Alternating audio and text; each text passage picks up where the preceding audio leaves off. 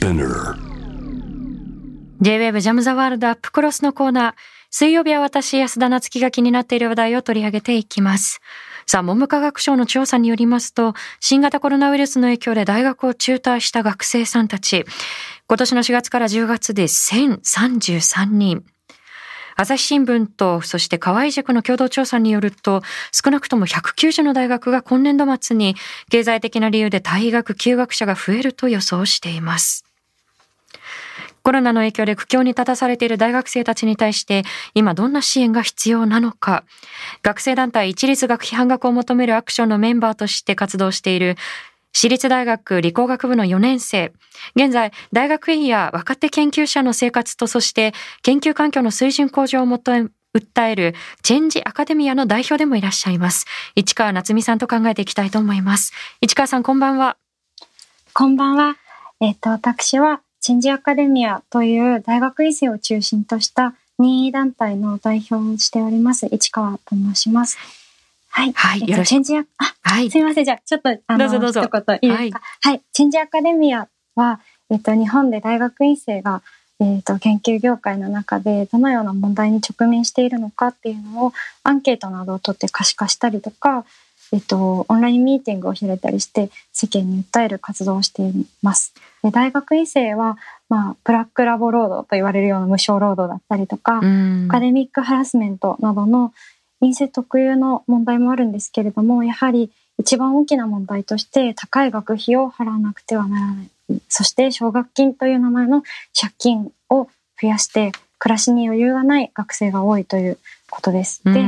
さらにこの春にコロナウイルスの影響で、まあ、学費の減額を訴える学生が非常に多く、署名が全国で立ち上がったので、えっと、それらの署名発起人たちから一律学費半額を求めるアクションという団体が出来上がり、私もその一メンバーとして活動しております。はい、今日はよろしくお願いします。恐れ入ります。あの、自己紹介からありがとうございます。あの、今の部分ですね、その、もともとその学費が高いということも指摘をしてくださったと思うんですけれども、これまあ、文系と理系、まあ大学によってかなり差はあるとは思うんですけれども、学費というのは年会どれくらいかかるものなのかということを改めて教えていただけますでしょうか？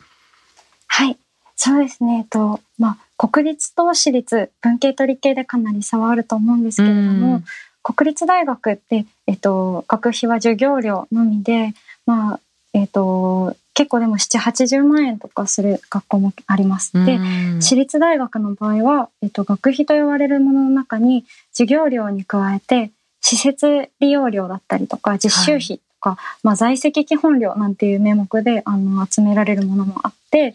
えっ、とそうですね。文系だと100万円を超えるところが多く年間。で理系だとまあ150万円から200万円ぐらいのところが多いです。まあ医学部とかさらに高額なところもあるんですけれども、そのうちで施設利用料が例えば20万円とか実習費が10万円くらいかかっている。にもかかわらず、まあ今年そのコロナウイルスの影響でそれらが利用できていないというのに、まあ、不満を覚える学生は多いと思います。特にあの市川さん理工学部なのでその、まあ、実験だったり実習に関わる費用というのがかかってしまって、まあ、理工系よりこう学費が高いということを今もお話しいただいたと思うんですけれども、はい、あの例えばそのアルバイトだったりですとか、まあ、授業料生活費をなんとかこう自力で稼いできた学生さんたちも多かったと思うんですよね。でもやっぱり新型コロナウイルスの感染拡大を受けてそもそもそのバイト先であの何かしらの影響があったりですとか、まあ、バイトをクビになってしまったりですとかその、まあ、収入がこうガクッと減ってしまったりという人たちもたくさんいらっしゃるんじゃないかなと思うんですがあのご自身の周りをご覧になっていかがですか？そうですね。えっと、減収という意味では、もうほとんどすべての、あの、周りの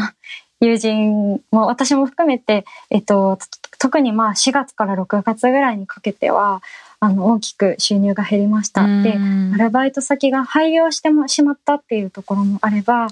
あの、大きな会社であっても、経営不振のために、そのシフトを減らされてしまっていて、でもその解雇になっているわけではなく、しかもその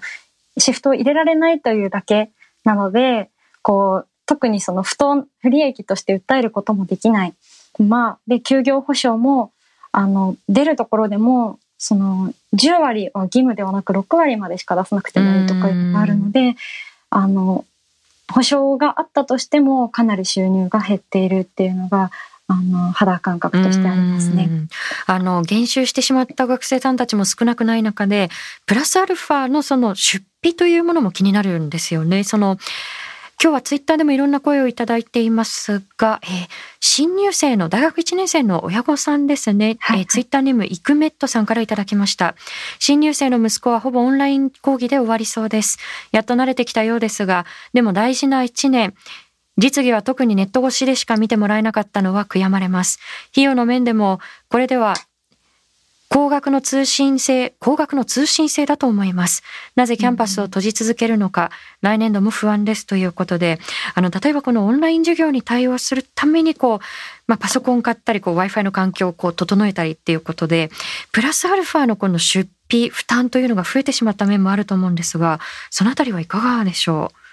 そうですね。えっ、ー、と、例えば通常だったら、あの、大学1年生でまだパソコン買ってないとか、プリンターとか家になくても、大学で Wi-Fi を借りたりとか、あの、パソコンを、貸し出しのパソコンを使ったり、えっと、印刷物は大学で印刷したりっていうのが平常時だったらできていたんですけれども、はい、そういったものを自力で整備しなきゃいけないっていうのを、あの4月頃、オンライン授業が確定した時点で多くの大学から声明が出されて、あのかなり多くの特にまあ1年生は非常に困ったと思います。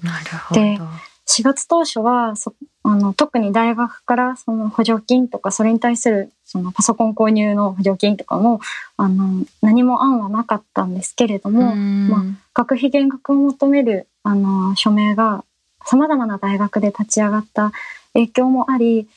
あのそうですね数万円単位の補助金を、えーと、提示してくださった大学はいくつかありました。ただ、その、その補助金というのも国があの大学に予算付与したとかではないので、えー、補助を出せる大学と出せない大学ってそれは大学の資金力に依存していて、結局その補助金を用意するために大学が他の部分のあの予算を削って研究費を削ってあの大学生補助金を出したというところもあるようなので、これはまた非常に大きな別の問題となってしまっているのだなとそうですね。その公金が投入されないことによって、その大学によってそのどれぐらい補助ができるのかっていうこと、学生さんたちに対してそこにばらつきが出てしまっているというところだと思うんですけれども、ね、後期になってもそのオンライン授業というのが継続されているということで、あの、例えば市川さん自身はこの、まあ、コロナの感染拡大以降、キャンパスに何日ぐらい通えたというふうに振り返りますか？そうですね。まず、春は、えっと、6月ぐらいまでは完全に、あの、全員入校禁止だったんですけれども、私は理系で、しかも、あの、実験系ということもあって、かつそのもう研究室に配属されて研究がメインになっているので、かなり優先的に大学に入れるようになって、今はあの週に2日3日ぐらいは大学に行けています。ただそれも人数制限があったりはするんですけれども。でやはり問題なのはそのまだ研究室配属とかもない、えっと、12年生とか、えー、えっと、あとは高高学年とかあの4年生とかでもあの文系で基本的に実験が必要とされないとみなされているような人たちはその講義はもう大体オンラインなのであの大学に足を踏み入れることはほとんどないと聞いています。うん。あの例えばそのアルバイトが減っている授業料が払えないという費用面の問題のほかにその大学に通えないことによる学生さんたちの弊害さまざまその日常生活に及んでいると思うんですけれどそのあたりはいかがでしょう？そうですね。えっ、ー、とやはりこれもあの学年とかにもよると思うんですけれども、えっと、新入生の場合は、まず横のつながりができない、友達ができない。ね、これは結構、私が1年生だったら絶望的な状況だろうなと思います。で、これって、あの、ただ友達ができないというだけの問題ではなくて、例えば、オンライン授業ってたくさんの課題が出される、顔も見たことのない先生からたくさんの課題が出されて、その提出期限とかが、こう、これいつだっけみたいなのを平常時だったら多分友達と話して確認できたようなものをあの自分でスケジュール管理をしなきゃいけないかなり緊張感が必要な生活だと思います。そうですね。それから、はい、あのそういった課題とかレポートってある程度こう決まった書式とかがあったりするんですけれども、2年生以降はそういうの多分知っているあの授業だったりとかあの友達とお互いシェアしたり先輩から教わったりっていうので知っているそういったフォーマットなんかもあの今年横のつながりが全くない状態で、レポートってどうやって書いたらいいのっていう声が、あの、ネット上でもとても散見されました。なるほど。あの、1年生にとっては横のつながりはもちろん、私自身、その先輩たちにこうね、教科書をちょっと見,、見せてもらったりですとか、あの、去年はこうだったよっていうふうにこう、知恵をもらったりですとかっていう、縦横やっぱりこう、つながり、両方こう持ちにくいっていう、1年生は特にその負荷が大きいと思うんですよね。はい、で、非常にこう、孤独な作業を続けているさなかだと思うんですがやっぱりその孤立感みたいなものが例えば、まあ、学ぶモチベーションだったりですとかあとはまあ精神的なこう、まあ辛さみたいなものに非常にこう影響してくるんではないかと思うんですがそのあたりはご覧になっていていかがですか？そうですね。私自身はあのそうですね。新入生の知り合いがたくさんいるとかではないんですけれどもそれでもあのずっと一人であの課題をするということの精神的な辛さは想像できますし、あの私も、まあ、あの学年は違うんですけれどもあの自分自身一人暮らしなので一人でずっとその家から一歩も出ることなく研究をしている時に本当にあの精神的に追い詰められていました。今少しでも家を出て大学に行けるということがものすごくその私の中では救いになっていてそれがでも平等に全ての学生に与えられてるわけではない。その残念ながら実験系が優先されるとか、そういうような状況があったり、大学間の格差があったりするのは大きな問題だと感じています。そうですね。その大学間の格差だったりですとか、あるいはその実家暮らしではないそのお一人暮らしの学生さんにとっては、ね、こうずっとこう孤独な作業を続けていて、でも実家に帰りたくてもこう帰るっていうこと自体が非常にこう今デリケートだったりっていうことで八方塞がりな学生さんたちも少なくないと思うんですよね。で例えばこれ今指摘をされていることだと思うんですけれども市川さんの周りに例えば、まあ、休学だったり中退を選択した方はいらっしゃいますか？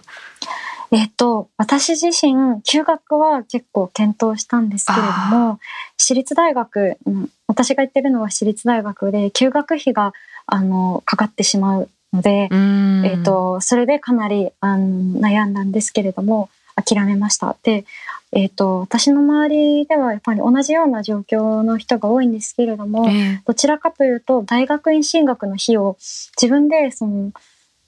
バイトで賄うはずだった分がアルバイトに入れなくなって費用が調達できないという悩みを持っている人は、えっと、結構見られますね。あなるほど。さらなる進学がそこで難しくなってしまったということ。はい、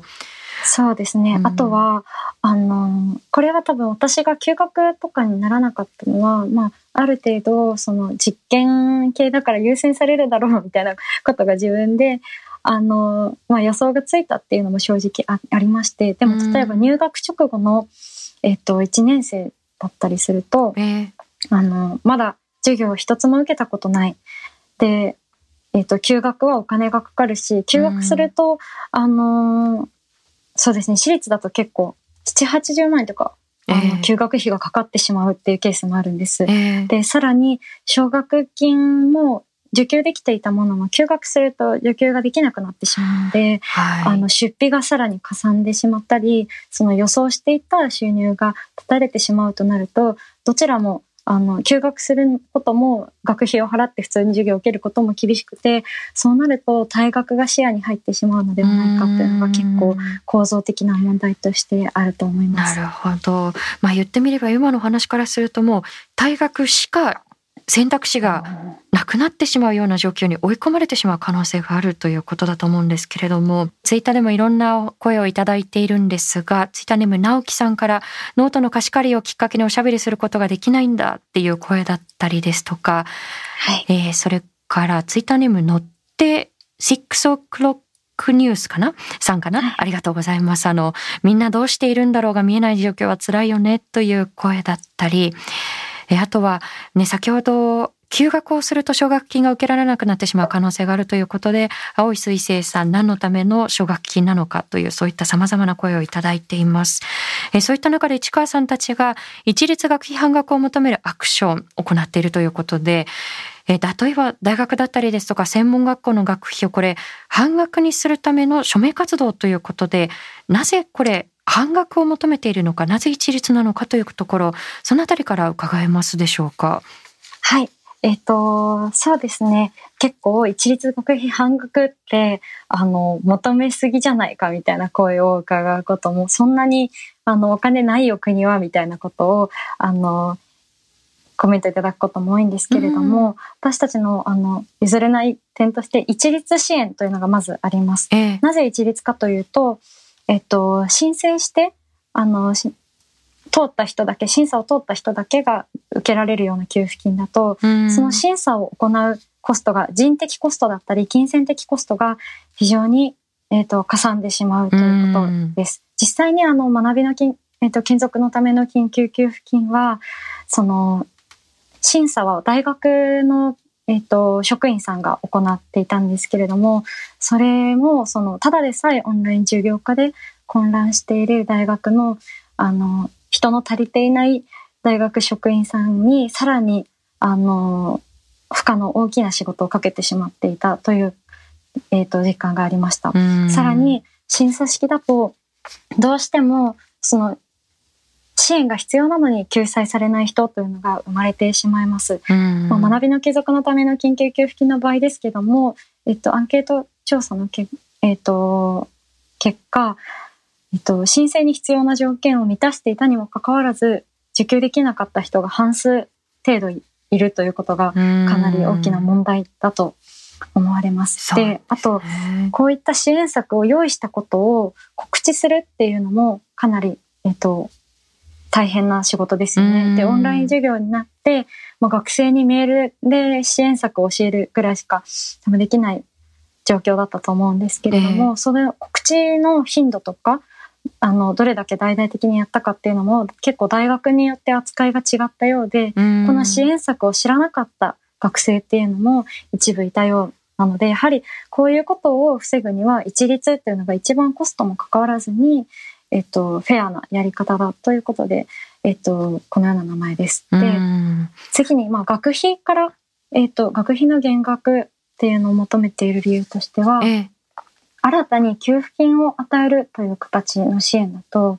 国だったりとか何か団体が学生それぞれの個人の口座を把握する、まあ、そのための調査の必要があるんですけれども、学費でしたら、例えば半額っていうのは、まあ一番キリが良くて、あの、後期だったり前期のその学費をそもそも徴収しなければ新たにこうお金を配るみたいな、えっと、プロセスが不要で、あのもしくはもともと大学は学生の口座を把握しているのでそこに返金するだけで良いので国が大学に予算を付与すれば実現が可能ということで、このように訴えています。なるほど。その、まあ手間だったりコストの問題もありますし、先ほどのその情報の周知ですね。特にそのいっぱいいっぱいの方というのは自分からこう手を述べて情報を取りに行くっていうことは非常にこう難しいですし、まあ、そしてウイルスはもう誰しもに何かしらの影響を与えているわけですよね。その、今のお話からすると今年の5月だったと思うんですけれども、まあ、政府がその新型コロナウイルスの影響で困窮する学生に対して、まあ、最大20万円を支給しますよというその、まあ、学生支援のその緊急の給付金ですね、これは。これを作っていたと思うんですけれども、そ、ね,、もそもその給付するというスタイルだったり、20万円という額だったりですとか、この対応に何か思うことというのは市川さんありますか、そうですね。えっ、と、やはり先ほど指摘したように、あの、一律支援で学費を減額するというのが、まあ一番、あの、フェアでコストも、あの、かからないやり方とは思うんですけれども今回のその緊急給付金に関しては萩生田文科大臣があの最も困窮している人から届けるというふうにあの答弁をされていて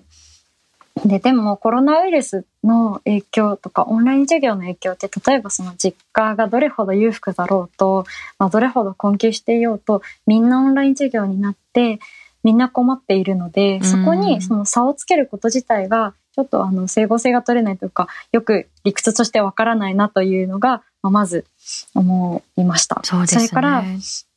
えっと、まあでも、この学びの継続の緊急給付金自体、あの、学生が、まあ各大学で減額署名を行ったりとかした結果、あの、学生の民意、あの、声が各地で上がって、そこから初めてその実現に至った。それまでは存在しなかった給付金なので、その声を上げることがきちんと成果になるんだ、形になるんだっていうこと自体は、非常に画期的で素晴らしい体験だったと思います。で、えっと、まあ、ただ問題として、その、厳しい審査と、その、応募するための要件、これもとても厳しくて、あの、親からの仕送りがあるならそれをまず頼りなさいとか、そういう、あの、基本的に自助、自助共助みたいな方針が、はい、あの、透けて見えるようなものでした。そうですね。結果的に、その、あとは結構大学ごとに、その何人、この大学は何人、この大学は何人っていう枠が決められている給付金だったので、その同じような経済状況の、例えば兄弟であっても、お兄ちゃんはなんとか大学で、あの、受けられたけど、えっと、下の子はあの、落ちてしまったとか、そういうような、その、大学ごとの不平等みたいなものも生まれてしまって、その結果、その、あの子はもらえたのになんでみたいな学生同士のあの心理的な対立にもつながってしまったのがあの、まあ、これは良くなかったと思います。なるほど。まあ本当にこう、自助と共助っていうのはもうすでにその限界が来ているということがいろんなところで露呈されていると思うんですけれども、やはりその文科省が今行っている、まあこの給付ということが一つでしたし、あとはその、まあ無利子の奨学金の再募集っていうのも発表しているんですけれど、やっぱりその借り入れるっていうことなんですよね、奨学金って。で、まあ事実上その借金が増えてしまうということで、やっぱりこう負荷が残ってしまうという意味では、やはりこう減額というところに行き着くのかなと私も思うんですけれども、あの皆さんのこの一律学費半額を求めるアクションでは、これ、えー、GoTo キャンパス事業もお願いしますというふうに署名活動を求めていらっしゃると思うんですよね。で、これ、具体的に先ほども少し触れていただいたんですけれども、国側と大学側に対してアクションを起こしているということで、その国と大学に対するその訴え、どういうものなのかということ、また改めて伺えますでしょうか？はい、そうですね。えっ、ー、と、まあ、無利子の奨学金についてはちょっと後であの話しようと思うんですけれども、まずその GoTo キャンパス署名については、まあ、名前、この名前のきっかけというのは、まあ、えっ、ー、と、GoTo キャンペーン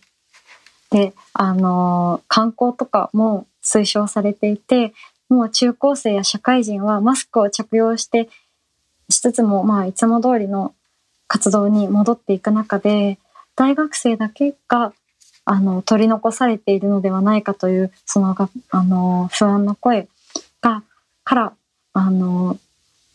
大学にも行かせてくれということで、このような署名を集めています。ただ、その何も感染対策をせずに大学を開けてくれと言っているわけではなくて、この署名の中では、大学に、えっと、まず感染防止体制をしっかり求めること、あ、求め、えっと、整えることを求めています。で、そのためには、そのまあ十分なスペースを作ったり消毒をしたりとかって人員を増強すること、ただでさえ人手が足りていない大学の人員増強がまず必要です。で、うん、えっと、あとは、すべての学生が対面授業を望んでいるわけでは多分なくて、うん、例えば医療医療従事者とか高齢者と同居しているから、やはり対面授業は怖いとか、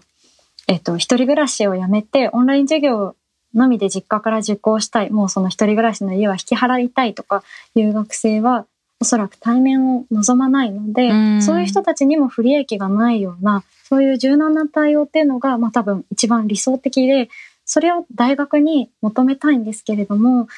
それも、その、ただでさえ、えっと、今オンライン授業で混乱が大きくて負担の大きい大学が大学だけの自助努力で実現できるようなことではないので、えー、国には大学に金銭的な支援を、予算をつけて金銭的な支援をするようにというのがこの署名の中で、えっと、訴えていることです。その17体をその選択肢を増やせるために、その、まあ、公的資金をしっかりと投入してというところだと思うんですけれども、すいません、ちょっと時間が迫ってきてしまっているので、最後に、はい、え私たち一人一人にじゃあ何ができるのかということ、これ、学ぶ権利を守るということ、学生さんたちだけではなくって、その、誰しもがこう当事者として考えなければならない問題だと思うんですよね。で、最後にできることは何かということを、え市川さんから伺えますでしょうか？はい。えっと、いくつかあると思います。えっと、一つは、社会の問題を何でもかんでもこう、自助、共助から解決しようという考え方をもうやめて、助けが必要なことはちゃんと声を上げて、えっと、公的支援を求めていいんだという認識を持つことです。で、それから、えっと、二つ目には、国にはお金がないから諦めようとか、自分でどうにかしようっていう風な考え方は、えっと、必要がないので、やめましょうと提案したいです。えっと、なぜかというと、まあ、国、国家予算っていうのは、今回の時のような有事には予備費を利用したりとか、国債を発行したりすれば、あの予算をつけて対応することは可能なので、えっと、国にお金がないから自分たちでどうにかしなきゃっていう意識をみんなが持っていると、えー、苦しいっていうふうに声を上げた人に、こう、私はもっと苦しいんだから文句を言うな、みたいな風潮が生まれてしまって、状況が一向に改善されないと思うのですね。なので、えっと、まあ、先ほどと同じですが、えっと、公的支援を求めていいんだということを、まず認識を共有することが大切だと思います。それから、学費の問題は、今当事者としている学生だけの問題ではなくて、みんなの問題っていうふうに、えっと、認識を持っていただけるといいなと思います。なぜかというと、学費っていうのは、まあ今の、あ、もっと学費が安かったら大学に行けたのにっていう学生ってあの学生じゃないか大学に行けたのにっていう人とか研究者を目指せたのにっていう人って大学の外側の部分にたくさんいると思うんです。えー、でそれからこれから大学に入ってくるその高校生とか中高生、それからこれから学費を負担することになるだろうという親世代にとっては、その、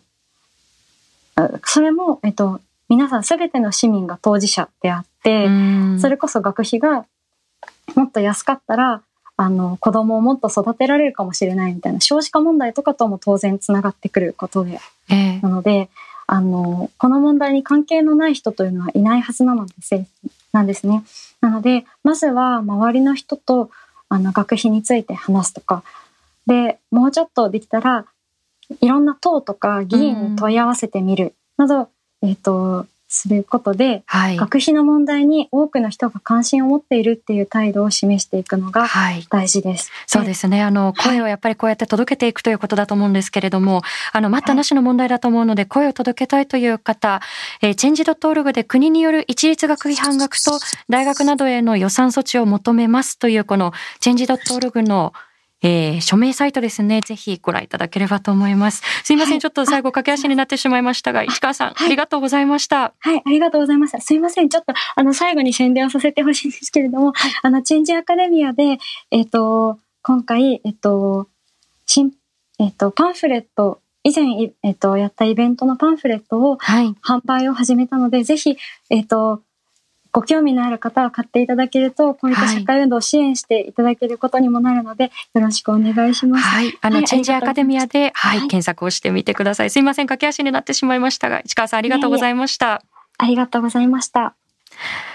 現在学生さんたちがどのような状況に置かれて、財政的にあるいは精神的にどのような問題を抱えているのかという点についてですね。